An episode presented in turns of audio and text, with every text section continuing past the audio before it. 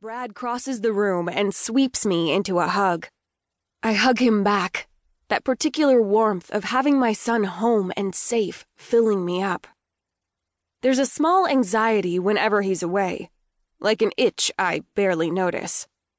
But as glad as I am to have him home, I'm still beyond shocked to see Trevor here. Trevor, the guy I was just thinking about. The universe must be laughing at me right now. I'm looking at him over Brad's shoulder, and he gives me a tiny little smile that's damn sexy. Like he knows exactly what I'm thinking. My stomach plummets, and I pull away from Brad, managing a smile. "I'm glad you're here," I say. "Thanks," he says. "Mom, you remember Trevor, right?" "Of course I do," I say, my smile still in place. I remember him in lots of fantasies that should never have happened. "Well, his plans for the holidays fell through, and he needs a place to stay, so I said he could stay here. Is that all right? I figured you wouldn't mind." "Here. Trevor King, here. In my house. For 2 weeks. I can practically hear the universe rolling on the floor in its laughter. I push through my shock. "Of course. The more the merrier." My brother and his family are also staying with us until Christmas. But it's okay. We'll just be a house that's a little fuller.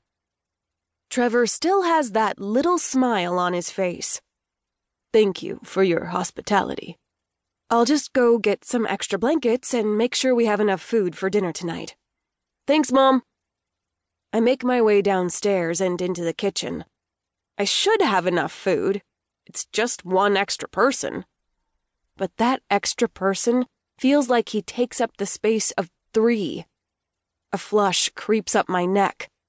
I can't believe I'm letting myself get rattled like this. Over a boy. Over my son's friend. Another part of my mind whispers that he's not a boy. What I saw upstairs was all man. Hockey has been good to him. Obvious muscle packing his frame. He's definitely not the boy that used to come over after school. And the smile on his face tells me he knows that. I check the fridge. I'm not sure what I was thinking. With the family coming over tonight, we'll have enough food for an army. I shake my head to clear it. "Get a hold of yourself, Stella. Him being here doesn't mean anything. Just your old body responding to youth and... what's that word? Virility. Youth and virility. No problem. It doesn't matter that you haven't had a date in over a year and nothing but your fingers and a vibrator before that. That's fine. It doesn't change anything.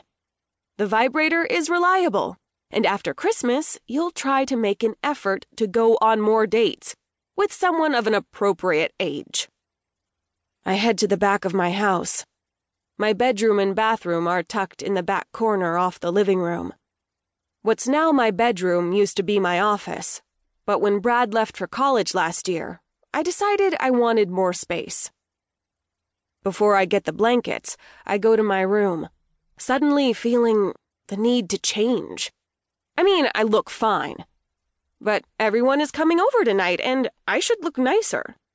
It's only right that I look good for Brad's welcome home dinner.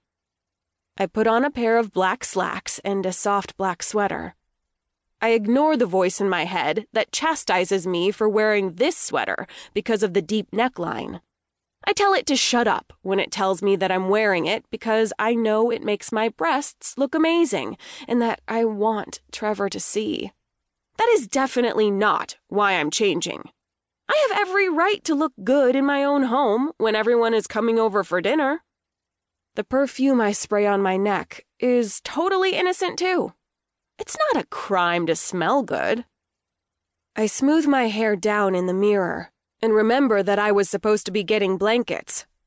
I search through the linen closet and find sheets, a couple of blankets, and a pillowcase. Brad can give Trevor one of his pillows. I take a deep breath and rein in all possible inappropriate thoughts.